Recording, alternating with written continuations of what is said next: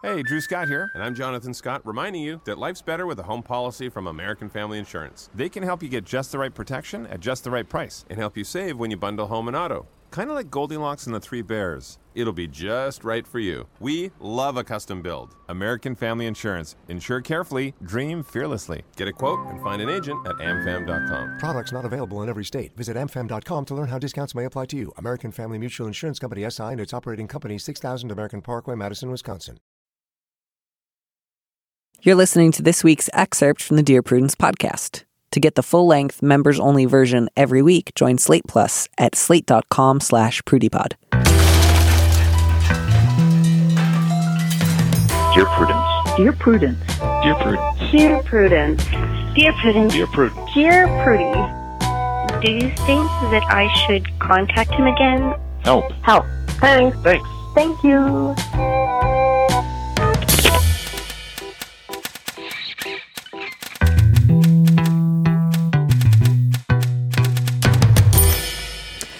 Hello, and welcome back to the Dear Prudence Show once again. And as always, I am your host, Daniel Ortberg. With me in the studio this week is Julia Furlan, a Brooklyn based journalist and podcast maker who is trying to learn how to hold a grudge. Julia, welcome. Hi, Danny. How are you? I am doing well. Uh, you can breathe again in the Bay Area, which is very exciting.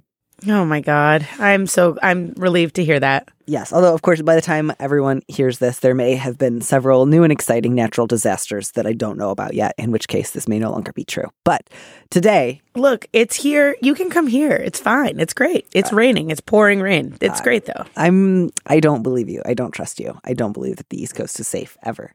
Um, how's it going? How's uh how are your grudge holding abilities shaping up? Look, I just think I have to learn how to do it better because I am I feel a little bit like fishbowly where I'm like, "Oh, oh, it's fine. Everything's fine. I like things. I like people. I have this like extreme impulse to want to please and want to um, sort of like forget any sort of grudges. And I'm working on putting some walls up because guess what? Boundaries are good, and also, you know, it's it's pr- a self protective measure ultimately. Well, I hope that you're able to find the perfect balance and only hold the most appropriate uh, and healthy of grudges. Look, that's I mean, it's the dream. Let's let's hope. That that is, as you say, the dream. So, um, with that in mind, uh, I this is a this is a long first question. I'm going to take the first question. I'm going to take this burden off of your shoulders. I tried to edit this down a lot, and there's still probably more than there needs to be. But so, uh, first letter is essentially kind of season one of the L Word, which is weird because I just saw Wreck It Ralph 2, Ralph Breaks the Internet, and that was also kind of season one of the L Word, which I was not expecting. It looks so good. It was good, unlike Oh, season one I- of the L Word, um, which is a terrible. Is this secretly show. an L word recap podcast? Is it just like slowly going to turn I'm into an L word recap podcast? I've, I, I've only watched like 12 shows. Um, and so I keep going back to the same wells. Okay. The point is, the point is, I, I, I can get through this letter. So the subject is race and egg donation. Dear Prudence, my partner and I are lesbians in a happy, committed relationship and have a four month old baby boy who's an absolute delight. My partner is about a year and a half older than me, and so the decision for her to have the first baby was pretty straightforward. We're both in our mid 30s. I'll go next, and all along the assumption was that we'd use different sperm donors from the same bank. The reason for using different donors is that my partner is black and I'm white. She'd had a white donor, and we always said that I'd pick a black donor so our kids would reflect our mixed race partnership. My partner isn't especially light or dark skinned, but our son looks surprisingly white. No one particularly cares, he's a wonderful baby, see above, but we're all a little surprised just because we thought he'd look more black than he does. We're beginning to think about the process for me, and I'm feeling pretty strongly like I want to use the same donor she did. Our son is great, and I think it would be nice for the siblings to feel like they have this bond between them, although, of course, I know they'll feel this way even if they have different donors. The aspect that makes me feel a little icky is that I doubt I'd feel this way if our son looked more black. If that were the case, I think I'd still feel pretty committed to the idea of having a black donor, because if our first child was seen by the world as black, I'd want the same to be true for our second. I don't know how to bring this up with my partner. We're very open and honest with each other, and in some ways, I think she'd be happy, but there's something obviously gross to me about assessing our son's blackness and feeling like it fails to meet some standard of discernibility. I know it's a conversation to be had further down the road, but there's really no way around it that if we use the same donor, a factor in that decision will have been our son's complexion. Ugh. I feel like what started out as a sweet impulse to have a bond between children with different mothers has taken on racial overtones that make me deeply uncomfortable. I'm not asking you to resolve me of my racially problematic thinking, but I would love to have your thoughts to possibly lend some clarity to this dilemma.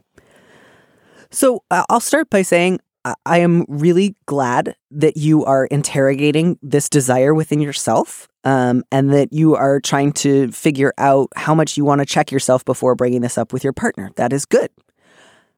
So, a, a, a point there. I totally agree. Yes. And I- yes. I also think one thing that will help is it's okay to just say racist um, instead of racial overtones or racially problematic. Um, don't be afraid of the word racist when what you're dealing with is racism. Um, it, it doesn't mean you have to throw yourself in the garbage. Uh, it doesn't mean that you are an irredeemably bad person. Um, but what is coming up for you is racism, and you are dealing with racist thoughts. Uh, and it will only help to be as honest and frank with yourself about that before deciding what you should or could do next. So maybe even just say it out loud. I'm having racist thoughts about my future children. A- and that might help take some of the kind of like big, overwhelming fear of like, I can't acknowledge certain things. Um, it's racist. That's o- not okay, um, but it's okay to acknowledge that it's racist. Yeah, I absolutely agree with that. And I also think that there is a there are going to be a lot of conversations that you're going to have about race. Um, your son is black, and whether or not you uh, see him in a certain way or society sees him as a certain way, he his mom is black and society is racist. So you're going to have to have a lot of conversations about race throughout his life. And it's really important that you get started on that and thinking about it and processing and reading and sort of like doing your homework about this feeling that you're having. And I would recommend that you don't really um, put put that processing feeling on your partner, which is I think what you were getting at, Danny, where it's important that especially if you have a four month old and this person is, you know, who knows, like in the cloud of having a baby and all of this stuff, I think that you should do some processing and learning on yourself and reading about it uh, before bringing this up to your partner and then figure out how to have a really clear conversation about that. Right. So I, I also just want to point out that, like, um, one of the things that you have learned is that it is possible to be black and look a lot of different ways. It is possible to be mixed race and look a lot of different ways. It's not always like. Uh, I think maybe you kind of went into this with this thought of like, I will be able to predict what my child will look on, like exactly based on how, like, both his mother and his sperm donor look. And that's not really how life works. Um, people often look different than how you might expect. And so I think the the thing to ask here is the, the, the thing that will kind of I think give you a clue about how to act next is you did not have this thought earlier about oh I'd really like for the kids to actually share um uh like uh, at least one genetic parent. That didn't come up until you had the thought, hey, we might be able to get away with two white kids here. And that, I think, is the thought that you need to sit with. Like, this came up when you realized, well, a- a- as long as they were both going to be black and it felt sort of inevitable, that's one thing. But if we could, if we could get away, like, I, I think that's what that thought is. Again, it might feel a little uncomfortable or a lot uncomfortable to acknowledge that. But I think that's the reason this came up is like, well, shoot, wouldn't, wouldn't it just be easier? And, and, and the kind of the implication there is like, then we could have two white children. You wouldn't have two white children. You would have one white child and one mixed race black kid who, at least when he was four months old, looked more white than otherwise, with no guarantee of what the rest of his life is going to look like. And that kid would never grow up white and would, in fact, I think, inevitably come up against this dynamic in ways that were really painful both for that child and for your black partner. Yeah, I wholeheartedly agree. It's really tricky and it has to do with the choice. The choosing is the hard part. Like, it's hard to choose this kind of thing in general. I feel like it's a an unusual situation in, you know, in in the grand scheme of human evolution. Maybe it feels like a little bit different to be able to like choose the particular kind of child you're going to have. So like I'm I'm throwing you some empathy there, but like y- you are going to have to grapple with this anyway, and I think that grappling with it is the is the way to go, the way to start. Yeah. So I, I think before you have any kind of conversation with your partner about which of you is going to carry the next child, what donor you use, um, to to really spend a little time with, and maybe you'll write this out. Maybe you'll talk about this with another trusted like family member or friend. Um, maybe you'll see a therapist about this. Um, but to kind of say, um, you know, what do I do with the part of myself uh, that saw the black side of my family as a sort of like obligation to discharge if and once it felt like we tried it but could then get away with something else i wanted to to do that. Like well we tried it but now let's go back to the default. Let's go back to me.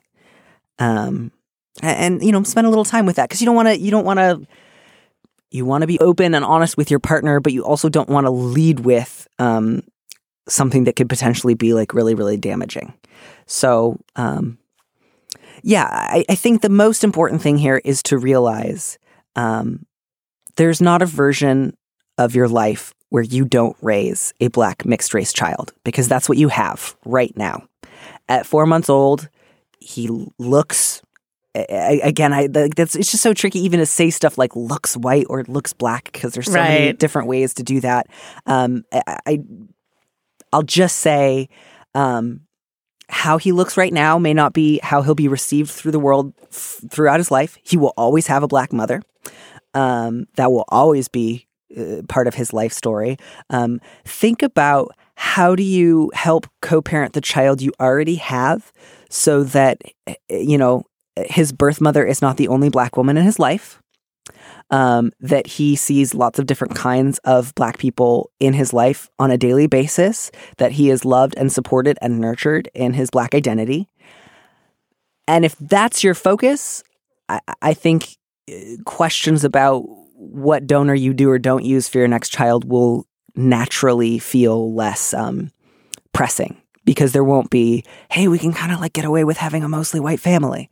Um, because you couldn't do that if your priority was really about um, celebrating, nurturing, and supporting his blackness.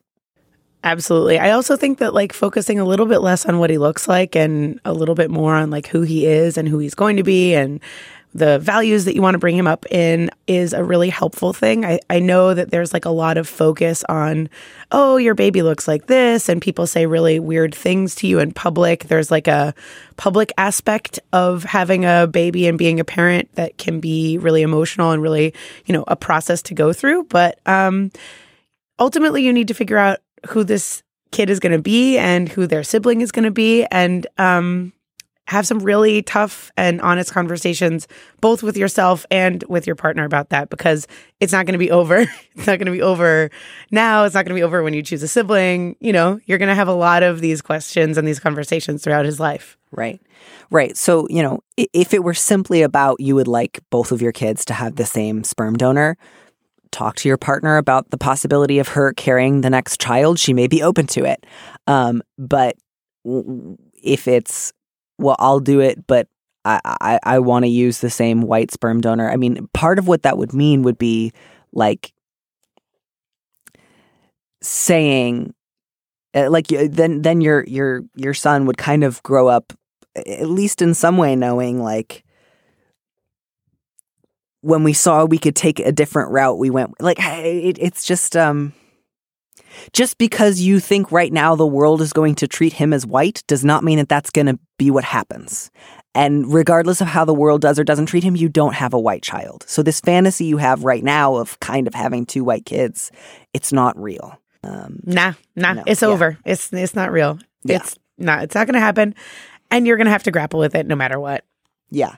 And so it's good right now, by the way, that you can recognize it's gross and racist to be kind of assessing a four months old blackness and thinking about what you can get away with as a result of that. That's really good. That's the first step towards um, fighting and resisting that racism within yourself. So I, I think just the, the way ahead is to a- ask yourself, how do I uh, resist and challenge my own racism today as the co parent of a black mixed race child? And if that's the question you're asking yourself every morning, that's going to help. Yeah. I really liked your first tip, which was just saying racist uh, and really calling it what it is because that will give you some. It may seem really scary, but it will give you something to push off of instead of saying things like racial overtones or whatever. If you just call racism what it is and you start there, um, it will become something real that you can grapple with instead of sort of like an unusual overtonesy sort of like sidesteppingy thing. It might be it might be scary, but it will be more honest, which is really what you're going for and what you need to go for for your son. Yep. Yep. And just like if you love your partner, love her blackness. If you celebrate your partner, celebrate her blackness. Don't treat it as something that you think you might be able to opt out of passing on to your children. That's really racist. Even if you love her, you can like it, you can both love this black woman and be racist. Both of those things can be true. So if there's a part of your brain that's like, I don't understand this, I love my wife and I'm a lesbian, so obviously, you know, lesbian cancels out racism, you know, like how can this be? Just know um, nothing cancels What out kind of math are you doing? Yeah. Um, well, you know, like that popular Twitter meme of like a white arm with like a little wound that says racism on it and then a little band aid that says queerness being slapped over it. It's a thing. It's it's true. It doesn't, yeah. It doesn't behoove you to not deal with this now because it's going to be with you forever. The the wound of racism with the band-aid of queerness is like in fact like something that's gonna grow and be all over you. You need to deal with this now uh, so that you can do a really good job raising your kids and treating your partner um as you know, loving your partner in a full way, which I really loved that you said. Yeah, and so I'll just kind of close with like I don't want to say like it's okay to call it racist as a way of sort of saying it's fine, don't worry, you're going to be racist, you're bound to be racist, nothing to be done about it. That's not what I mean. I just mean that um, it's real, it's everywhere, it's baked into our society. You are white, you grew up white in America. Of course, you are racist. Uh, That's what happens. That's the point. And being able to uh, acknowledge that as not a surprise is the first step to doing the work. So it's not like, don't worry about it. Of course, no big deal. Just be racist and keep it quiet, keep it under wraps. Um, that's not what I mean. It's like, this is never going to go away for you or your wife or your children. Um, and it will only help you to name racism in yourself when you find it so that you can, you know, work to, to fight it. Um, and good luck. It's hard work and it's worth doing, and it's worth doing for the sake of your family. Hey, it's Kaley Cuoco for Priceline. Ready to go to your happy place for a happy price? Well, why didn't you say so? Just download the Priceline app right now and save up to 60% on hotels. So, whether it's Cousin Kevin's Kazoo concert in Kansas City, go Kevin, or Becky's Bachelorette Bash in Bermuda, you never have to miss a trip ever again. So, download the Priceline app today. Your savings are waiting. Go to your happy place for a happy price. Go to your happy price, Priceline. So, totally, totally different family problem coming up next. I'm so excited to This is- hand this one over. I love this one. It's so great. Okay. All right. Subject Should I take my family sailing for a year?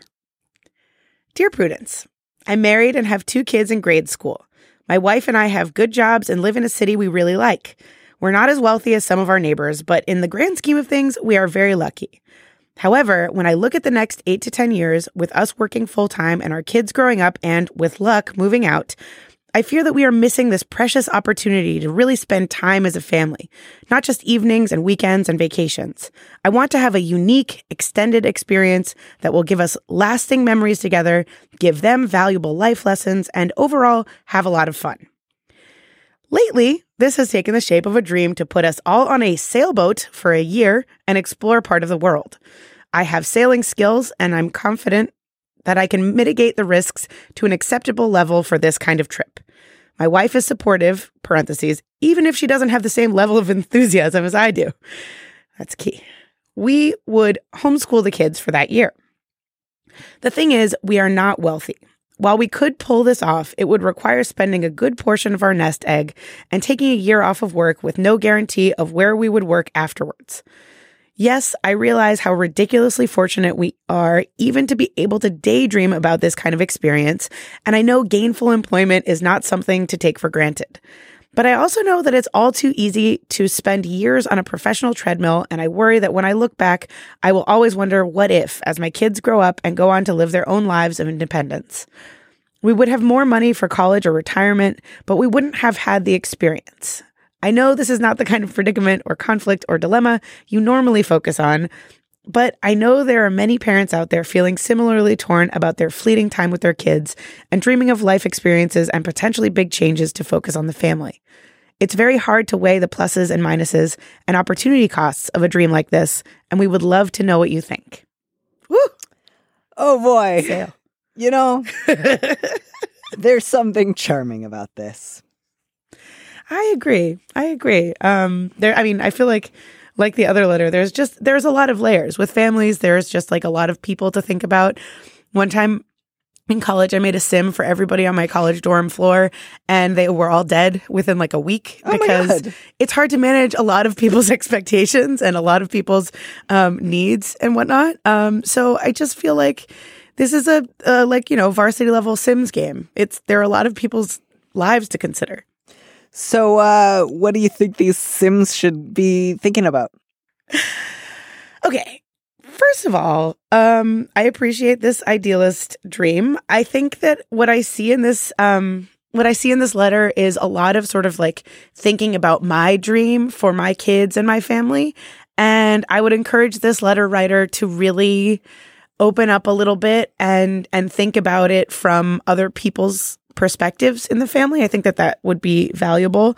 The only uh, sense for what other people would think about sailing for a year that we get is this small parenthetical, even if she doesn't have the same level of enthusiasm as I do, which, I mean, it, That could mean a couple different things. Exactly. It could mean anything. So we don't really know. Um, and I, I, I mean, I appreciate this sort of like Swiss Family Robinson aspect of it. It seems like a, a really like fascinating, fascinating adventure and a break from the like capitalist hellscape of the quote unquote professional treadmill. I, I like, I feel you. We're working really hard. We have a precious l- small amount of time to spend with our family. So like, I totally hear you on that front. I don't know. What do you think, Danny? Yeah, I, I I could read this with a couple of different lenses. Um like one of which is genuinely like, man, life is a rich tapestry. I would not want to, you know, I get boat sick. Um, I would not want to have spent a year sailing with my family as a child.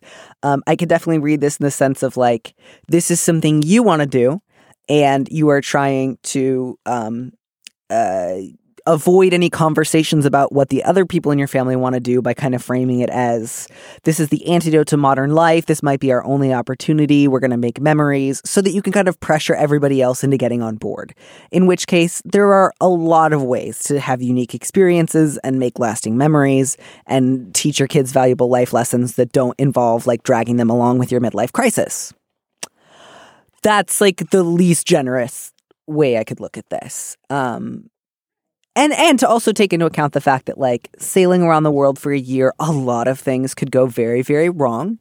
I know, man. You could, that's like a physically life threatening possibility. It's pretty dangerous. I I mean, that's not to say that like, oh man, like 50-50 you won't make it back, but like you say that you have sailing skills.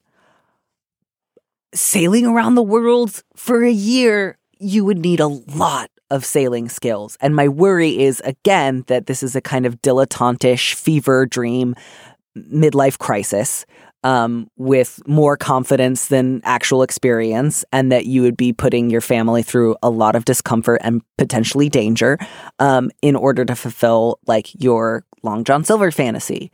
Um, so I, I would say, you know, really interrogate this impulse, ask yourself a lot of difficult questions, talk to somebody who has sailed around the world for a year. Ask them realistically. Mm, all of those five people. yeah, I'm well there's there's yeah, again, it's not like not that nobody's ever done it, but it's pretty big. Ask them how much it cost them. Uh, ask them how much work it was. Ask them how many times their lives felt endangered. Um, ask them what you know they wish they'd known before they did it. Ask a number of them. Um, ask people who have taken children boating around the shipping around the world. Sorry, I don't even know like the ship terminology. Like, do a lot of research and just like I'm confident I can mitigate the risks to an acceptable level.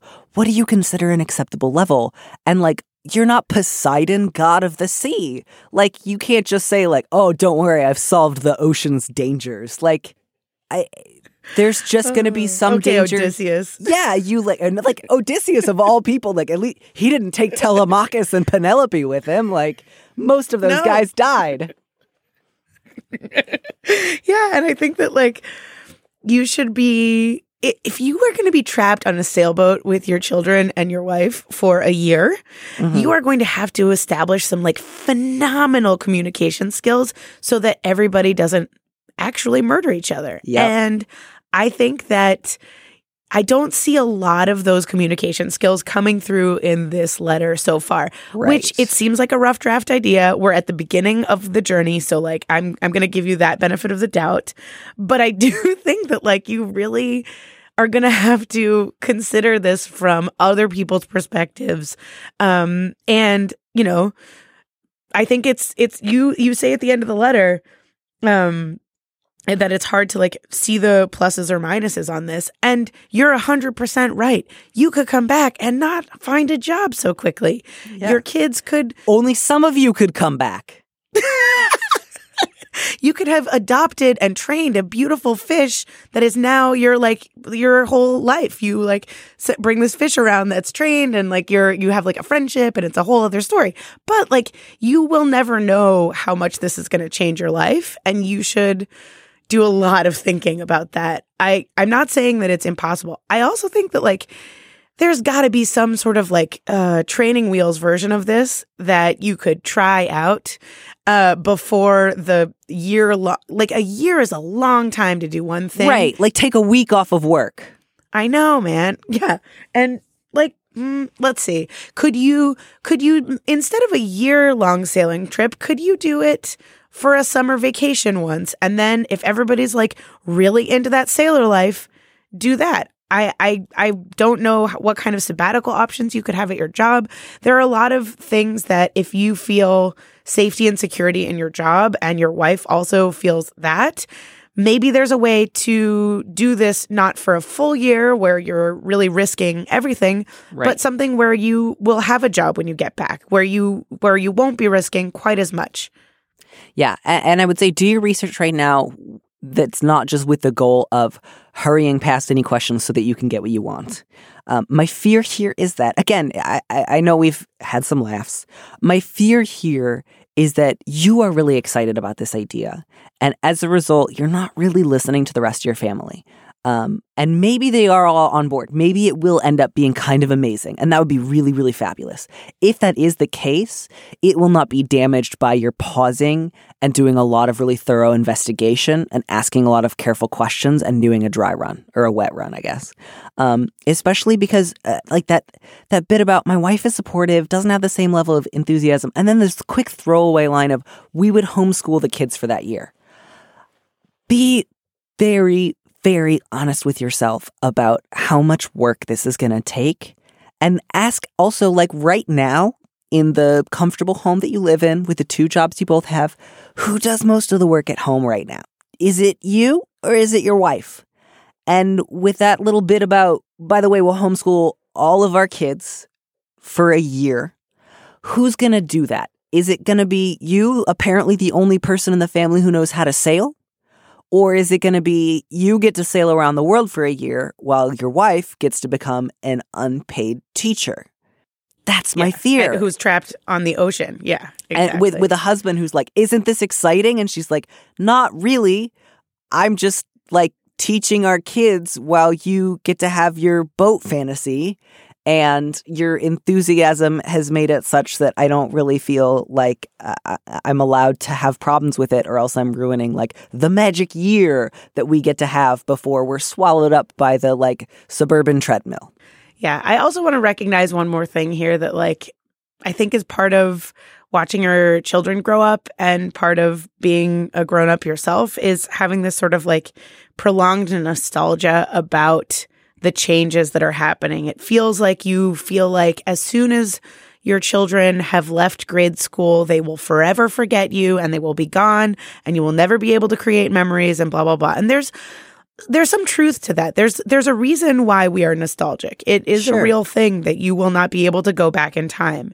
And I just want to and I can imagine that being a parent is is like really going deep in that nostalgia. But I think that um there are a lot of precious opportunities to use your terms that are not you know like like you have a precious opportunity every day to spend time with your kids and your family. And okay it sucks that you have to go to a job. It sucks that they have to go to school and everything. But like you may be having the precious moments now without having to be um like you know trapped on a boat in the middle of the ocean there's Yeah. you you can you can have appreciation and love and regard for the opportunities that are in front of you right now and also dream about this big thing Yeah. So do your research, get really good feedback from your wife and your kids, who this would affect pretty significantly.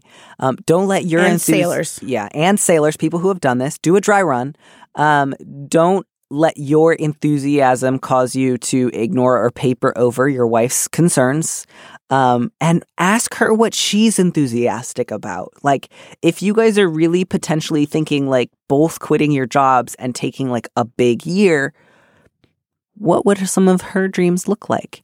Are they the same as yours? Would you be willing to do her dreams? Like, Ooh, yeah, yes, that is a very important question. you know, maybe, I, I, I, maybe her dream is just like, what if we had some adventures at home and you didn't sign me up for a year of being like the swabber of the decks on a boat? Right.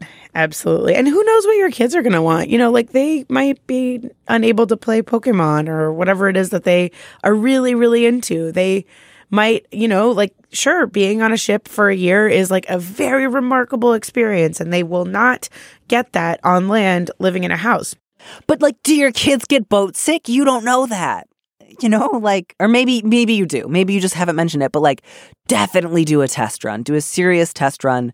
Um, do for at least a month. Yeah. Um, there's a lot of ways to address a sort of vague dissatisfaction and dreaming about family togetherness that do not involve quitting your jobs and going on a boat for a year. Um, please write back. I want to hear so much about, I want to hear from your wife. I want to hear from your kids. Yes. I definitely, what would you call the boat? Um, lots more to be done here. Lots, lots, lots more to be done here. Also, if anyone who listens to this podcast has a lot of, I guess, naval experience and has any like suggestions, please write in and let us know what you think. All right, next letter. That one's all you. You get to read that one. Ooh, okay, okay. Subject No kids, but why? Dear Prudence, I've somewhat recently re entered the dating world and I'm struggling to find a good response to questions about whether or not I want kids. The simple answer from me is I'm not going to have kids, but that seems to invite more questions. Technically, I can't have kids because I had a sterilization procedure. If I just say I can't have kids, I hear all about how my date knows someone who struggled with fertility but was able to conceive, and I don't want to share my particular situation with someone I just met and open up a new line of questioning. I don't want to say I don't want kids because my situation is much too complicated for that to be the truth. For a very personal reason, I came to the difficult conclusion slash decision that I was not going to have kids. That was very painful for me, but I've accepted it and moved on. And I've been able to do that by not dwelling on it as a loss, but as a change in the direction I thought my life would take. But saying I don't want kids seems like a misrepresentation of my truth, and telling my story is not something I'm ready to do on a date or with pretty much anyone. So, what do I say when the topic comes up, often very early on in the dating process, that gets the point across, doesn't invite more questions, and feels honest? Whew. I mean, I feel kind of open ended here. I think, uh, you know, if this is the first or a second date and you're just getting to know somebody and you mostly just want to communicate, like if all you want to do in that moment is like, I want to communicate to this person that if they are looking to have children, I am not the one. Um, Right. but I also don't know them well enough to know whether or not I really want to get into the kind of painful backstory about why.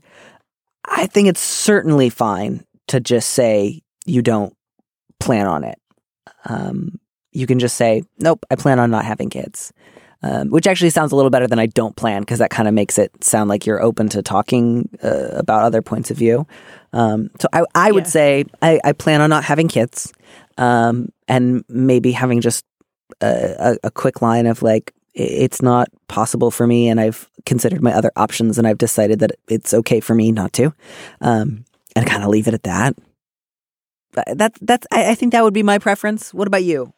I feel like there is a certain shrug that you can do that's a very uh, easy social move that um, doesn't invite more questioning, that puts up a small boundary, and also doesn't really like further the the conversation in a way that would make you feel uncomfortable. Because I hear you that you want to be true to yourself, but like we're talking first date stuff. It's a, a lot of first dates are artifice and sort of performance. So I would say you could say something like, yeah, kids are not really my thing. Consider it like a hobby that you're not going to take up in the future is one idea.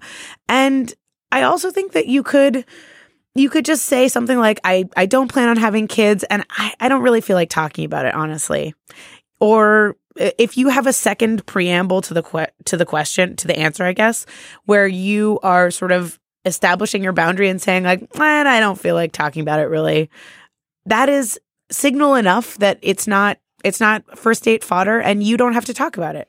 Yeah, and I think yeah, there's that kind of thought of like, well, because it can affect whether or not somebody wants to be in a relationship, it is totally fair game on a date.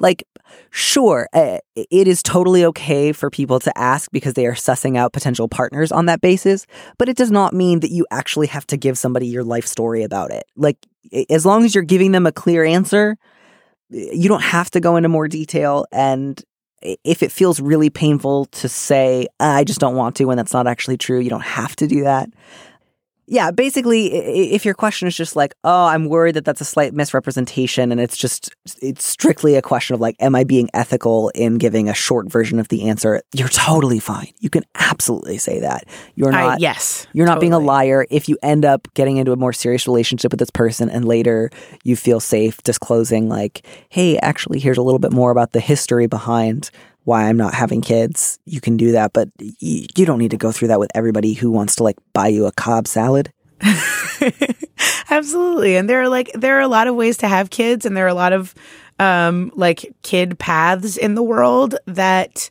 uh are not necessarily represented in this particular story that you're telling. So I would say like, you know, um don't don't worry about that. So like I I feel like it's it's fine to just be sort of like clear about your boundaries and unapologetic about your position on this without having to give too much exposition until much further on in the dating process. That's fine. It's your boundary. You can keep it however you like it.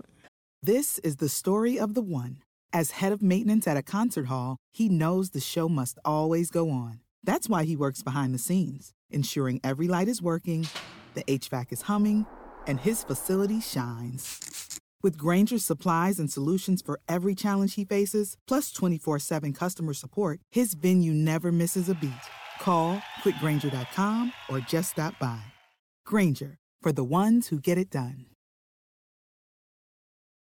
all right this next letter has been like keeping me up because i can just hear that voice in my head and i Oh hate oh my it. gosh, really? Yes. I find Oh. this question to be like the oh, this one is really tough for me actually. I'm like I don't know. I I I like yeah, I Okay, I good. We'll I feel okay. We'll pick it Okay. apart.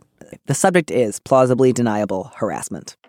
Dear Prudence, I recently changed jobs after almost 20 years at the same company. One of the ways I got over my fear of starting over was by reassuring myself that I knew some people at the new company, including a guy I'd known for years just from attending industry conferences. We weren't close, but I figured it would help. I took the job, and he has been a big help in getting acclimated. But I'm very uncomfortable with the level of familiarity he uses with me. I had to ask him a couple of times not to call or text my personal phone, which he finally stopped doing. But now, whenever we speak on the phone, always about work matters, there's honestly nothing else going on here. He begins the call using what I can only describe as a sexy voice. It sounds like he just rolled over in bed, opened his eyes, and said, Hey, you. In that let's have another go kind of way. You know what I mean? It's a voice of intimacy. It's super inappropriate and makes me very uncomfortable. But how can I ask him to stop without making everything weird? I'm in a senior position to him and he doesn't report to me, thank God, but I still have to work with him and still need his help on things. What should I do?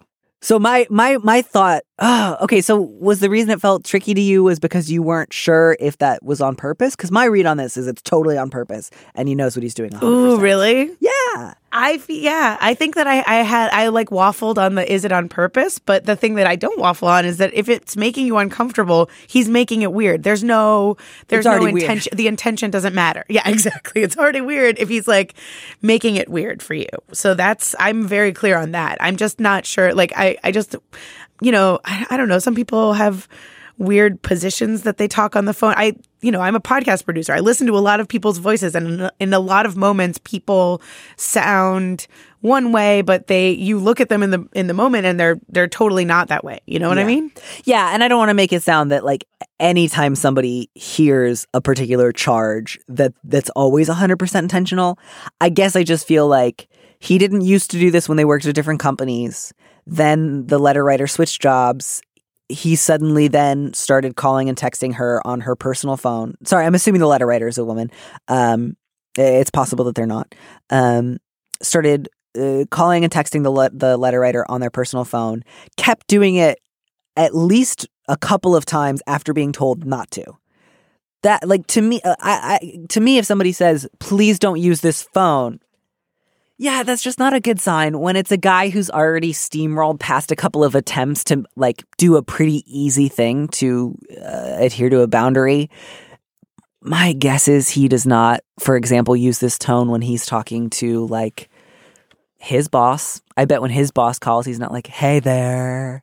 Sorry, that was not a sexy voice. I'm gonna try that again. He's not like, "Hey there." Like I just, I think again, I don't think he's necessarily thinking like I really want to creep the letter writer out, but I do think he is trying to communicate like you and I have a fun, sexy vibe. Maybe you and I have a fun, flirty vibe, and if the letter writer doesn't like it, that's okay to to address.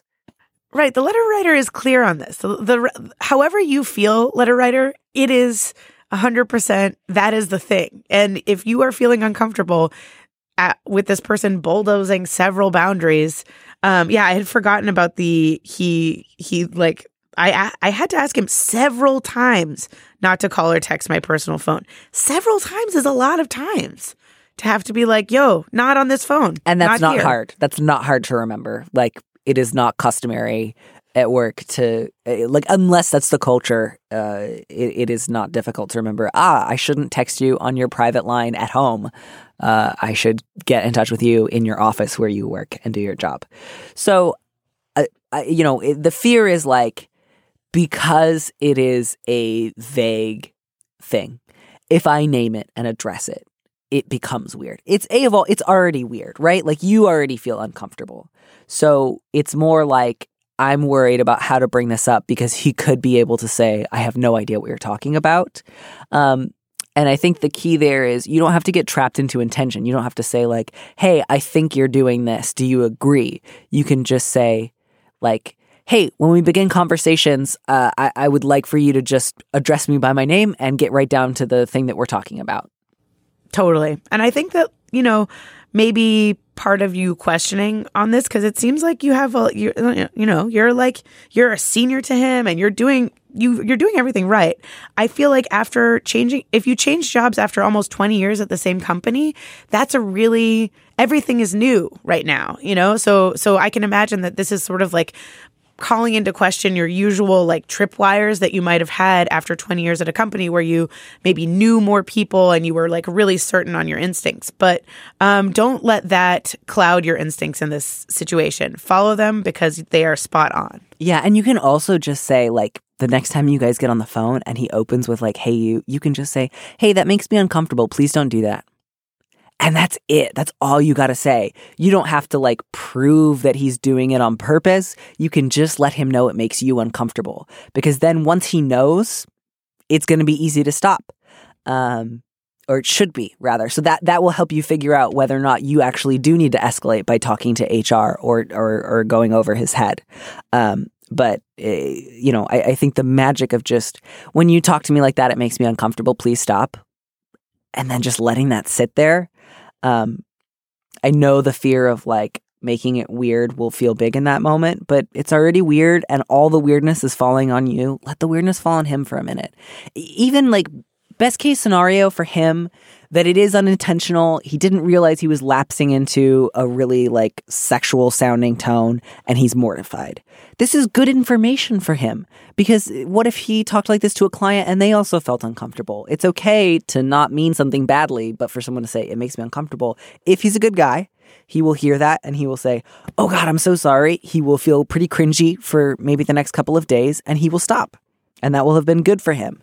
Um, and if he doesn't, then yeah, you're you doing him a favor. yeah. Oof. If he doesn't, then you know this is actually part of a pattern. He's trying to see what he can get away with, and you do need to escalate it. So, we're actually doing kind of okay for time. And we do have a voicemail that just came in. Do you, uh, sorry, like, do you have somewhere to be? We can let you go. I'm thrilled. Are you kidding me? It's pouring rain out. I don't want to go outside. All right. Well, we'll, you know, great. stay inside, stay cozy. Phil's going to press play, and uh, I'm going to take a second to blow my nose because this cold is not going anywhere. Okay. Hi, Prudence.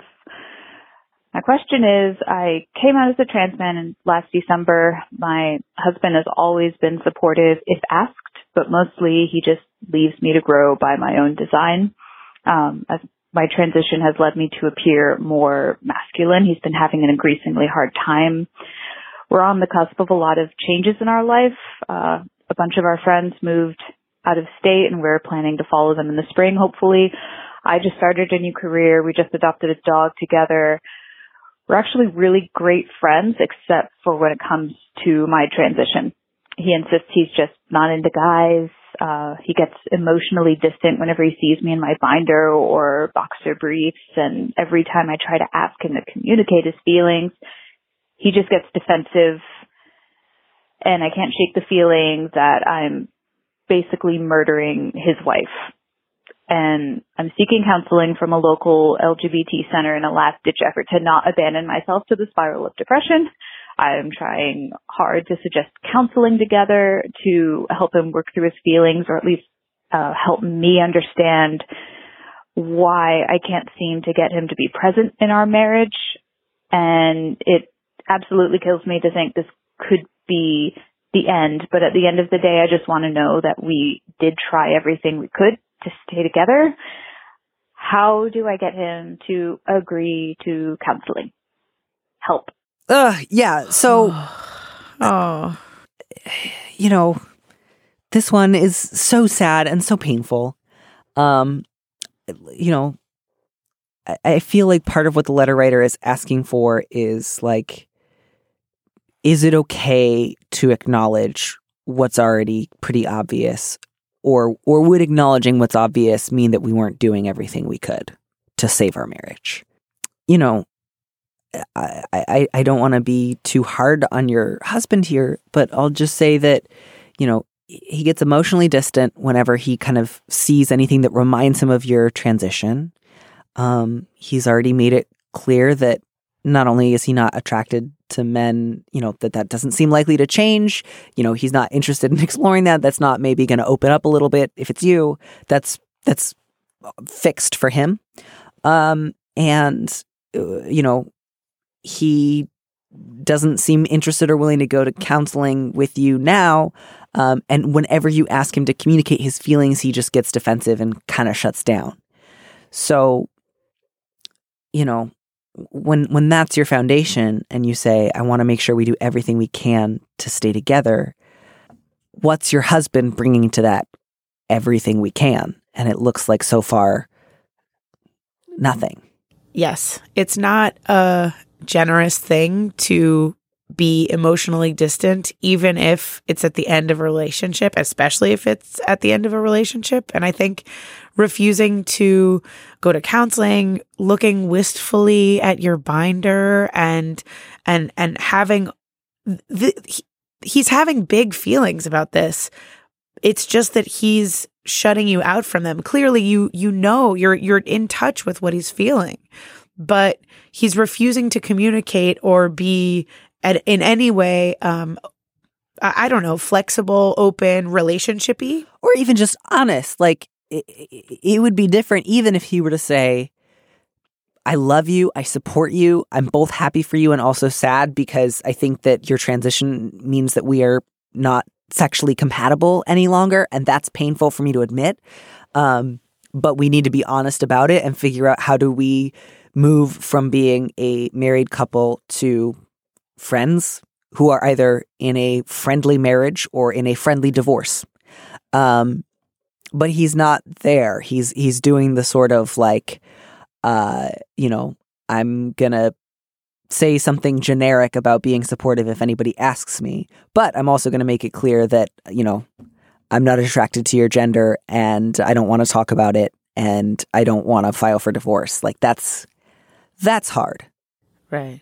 And that's a bummer for you to have to carry around this sort of hypocrisy where he's probably getting, you know, he's he's like out front being like, I'm an ally, and really when really the truth of it is that you feel um, in many ways abandoned and you feel like you're killing his wife, which is a really strong way to put it that is is it's clear to you. You know, it's very clear to you that this pain is there and you know, he's he's doing this sort of hypocrisy that I I find um, would would be hard to carry around. Right. And it's like if he can't see his way through to being supportive also means being honest and clear about what you are and aren't capable of and not like staying but in name only, right? Like, oh, I'm staying with you, but you should know I'm not attracted to men and I'm going to communicate non-verbally that I don't like the way that you look and uh, I'm not going to talk about my feelings is sort of like, well, then you're kind of like leaving the marriage emotionally, but leaving your body behind. Um, so, you know, I, I think the the truth is your marriage is over, and that's really sad. And um, that there's just going to be loss there. There's just going to be pain there. Um, you may not feel ready to like move out or file for divorce. Um, you don't have to do anything right now, but eh, you know, I don't think there's work you can do. I, I, I don't think there's anything you can do to change that reality. And that might be freeing to be able to acknowledge, like, I could be the best guy in the world and it wouldn't make him want to be married to me as a guy. I feel like you may not convince him to go to couples counseling, but I I have a a friend who's going through a big relationship transition right now and it seems and there's no divorce without communication. So, you know, it you may do some of the work that you're hoping to do in couples counseling in mediation. It might not look like um it might not look like I'm going to couples counseling to save my marriage. It might look more like I'm going to mediation to have a happier divorce than I could otherwise. Um, but like those conversations hopefully will happen. And I would say to try and be open to them coming to you in in different ways than you than you imagine. Um, it it might not look like okay, we're going to the principal's office. You know, like there there's a I've I've I've been in this pattern before where where it's like we have to go to counseling, we have to go to counseling and the person's really resistant and I empathize so much with that sort of struggle where where you're like, dude, I'm doing all the work. I'm doing so much work right now. Can we just go there? It's not you're not in trouble. You're not in the principal's office. This is going to be great for you. You're going to love it.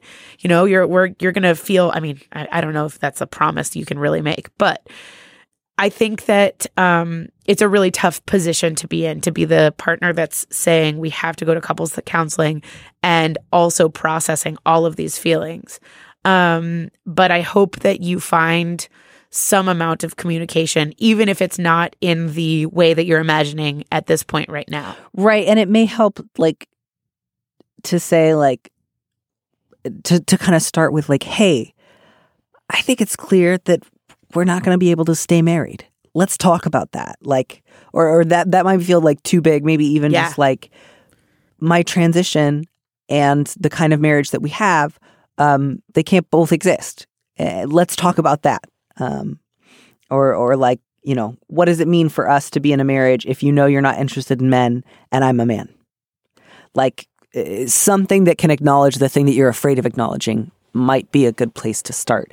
And like, you know, that line about I'm trying hard to suggest counseling or at least to, to help him work through his feelings or at least help me understand why I can't seem to get to be present in our marriage. Like, th- there's nothing you can do to change two things. One is that your husband is not attracted to men, um, which is fine and a sad, you know, awful quirk of the world that you two happened to meet and fall in love, and then you were able to realize that you needed to transition, and that rendered you two incompatible. Um, but the thing that he can help and can be responsible for is that he's choosing not to um, make choices that can result in happiness and honesty for both of you.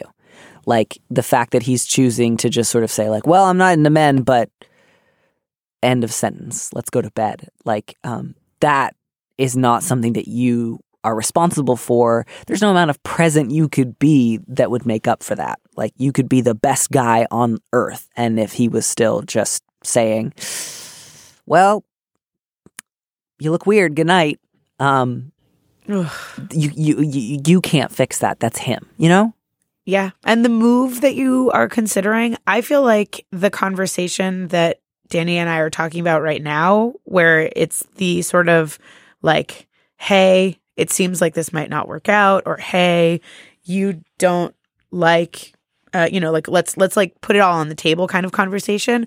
I would have that conversation before uh, if it's possible to put it down before uh, before you put down a down payment or a uh, security deposit or you know that that kind of stuff because um you know what's great is that you have friends that are moving uh but the the move might look a little bit different than what you think it think it actually does right now like a lot of things might change pretty quickly it seems like Yeah. So, um, yeah, it's, it's same as like I, I think there's that kind of a little bit of magical thinking of like, uh, we're planning on following them in the spring. We just adopted a dog together, but your marriage is over. Like, it's over. The dog, you're gonna have to find a custody agreement. The move in the spring's not gonna work out. Um, the whole great friendship thing kind of falls apart if he won't even talk to you about what he feels and I, I don't want to be harsh because I don't want to make it sound like you have to like move out tomorrow and start your brand new life. But like, I, I- think maybe if there's a part of you that thinks maybe if we do the move, maybe if we both take really good care of the dog, somehow my husband will want to be with me. Um, I, I- just think that's going to be a way to make yourself feel more and more like, what can I do to make up for the fact that I'm transitioning? when in reality, you should not be with someone where your transition is something you have to apologize for. Oh, yes, that's a perfect way to say it. And you, um, y- you know, the, oh, I, I forgot what I was going to say because what you said was so good. I amplify 100% what you said. I, I mean, you know, I, I certainly get it. Um, I, I, I definitely, definitely get it. And I think it can be hard and painful. And it doesn't feel easy to just say, like, it's over when it used to work. But, uh, you know, if there's no version of your husband that can see his way towards being with a guy, um, then you two will have to have the kind of friendship where you probably don't live together, you're probably not married to each other, and you don't share it dog. Oh, I remember what it was, which is mm-hmm. maybe you will. Maybe you will live together and be friends and have a different kind of marriage. You know, like there there's a world where the the friendship it still exists because it seems like that is a very true thing that you have, but not without a lot of honesty and a lot of processing that he is on the hook for this thing that he's making you go through right now, which is a really bad thing. he is doing a bad thing to you, and he's going to have to reckon with that and really come to terms with that before your marriage with joint custody of the dog, where you share a house and have some sort of like different uh, kind of relationship than you do now. That doesn't exist without him really taking responsibility and um and and understanding and apologizing for the things that he is doing to you right now that are not kind or good or or okay. Yeah, yeah. And it's just, you know, I, I just, when I see something like I already feel like I'm murdering his wife. Like the amount of guilt you are putting on yourself is huge and significant. And I think there's probably a part of you that feels like if only there's some way I can make up for that and be good enough, I can redeem this, I can fix this, I can atone for my sin of needing to transition, which is, you know, at best something I did to my husband. And I just want to encourage you not to talk to yourself that way. Um, it is sad and just like awful and, and a shame when somebody's transition means that the sexual compatibility that they thought was present in their relationship is no longer present. But that's that's not anyone's fault. Um, it's not anything that you can take back or fix. Um, and it's not something you did to him. It's something you realized about yourself. And um, it's okay that it's hard for him, but it's not okay that he's choosing to take it out on you like this. Um, and it will be so much better for both of you if you two can just acknowledge the sad truth um, and and for you to keep reaching out for as much help as you can get um, so that you don't feel alone in this depression. But your transition is not an act of death that you brought upon a wife. Um, it is an act of life that you gave yourself. And um, even if it doesn't feel this way right now, it is ultimately going to make your life so, so, so much better um, than any version of yourself where you tried to make yourself smaller or atone or make up for your transition so that your husband would talk to you again, would look you in the eye again, would find you attractive again. And I love you and I feel for you and I'm just sorry. Yeah, I'm I'm like getting emotional. It's really it's really true. It's I that you you said it perfectly and I yeah, I send you all of my love and all of my support and go and talk to whoever you can who is going to support you and make you feel whole and real and good and valid on your terms because you deserve that. Yeah. Oh, Julia, thank you. This was, you know, a hell of an episode. I really feel like we've we, we you know, we sailed around the world, didn't we? We did sail around so many worlds. And I'm just so, so, so glad that you got to come on the show. And I hope we get to have you back again sometime. As a gigantic fan, I feel like I have fulfilled a major checklist item in my life. So thank you for sailing me through this world. Oh, sorry, I did that. That was terrible. Anyway, thank you so much for having me. Have a fabulous rest of the day, and I'll talk to you soon. You too. Eat something. I will. Bye for now. okay. All right. Bye. Thanks for listening to Dear Prudence. Our producer is Phil Surkis. Our theme music was composed by Robin Hilton. Production assistance by Taylor Simmons. Don't miss an episode of the show. Head to slate.com slash Dear Prudence to subscribe. And remember, you can always hear more Prudence by joining Slate Plus. Go to slate.com slash prudypod to sign up. If you want me to answer your question, call me and leave a message at 401 371 DEAR, that's 3327, and you might hear your answer on an episode of the show. You don't have to use your real name or location, and at your request, we can even alter the sound of your voice. Keep it short 30 seconds, a minute tops. Thanks for listening.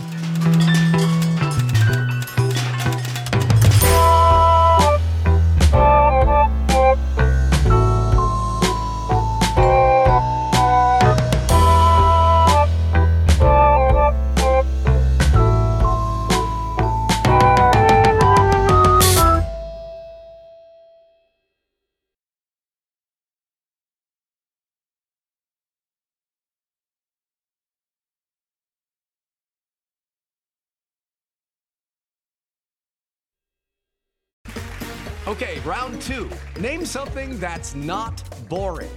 A laundry? Ooh, a book club. Computer solitaire, huh? Ah, sorry, we were looking for Chumba Casino. That's right. ChumbaCasino.com has over 100 casino style games. Join today and play for free for your chance to redeem some serious prizes. ChumbaCasino.com. No purchase necessary. Full prohibited by law. 18 plus terms and conditions apply. See website for details.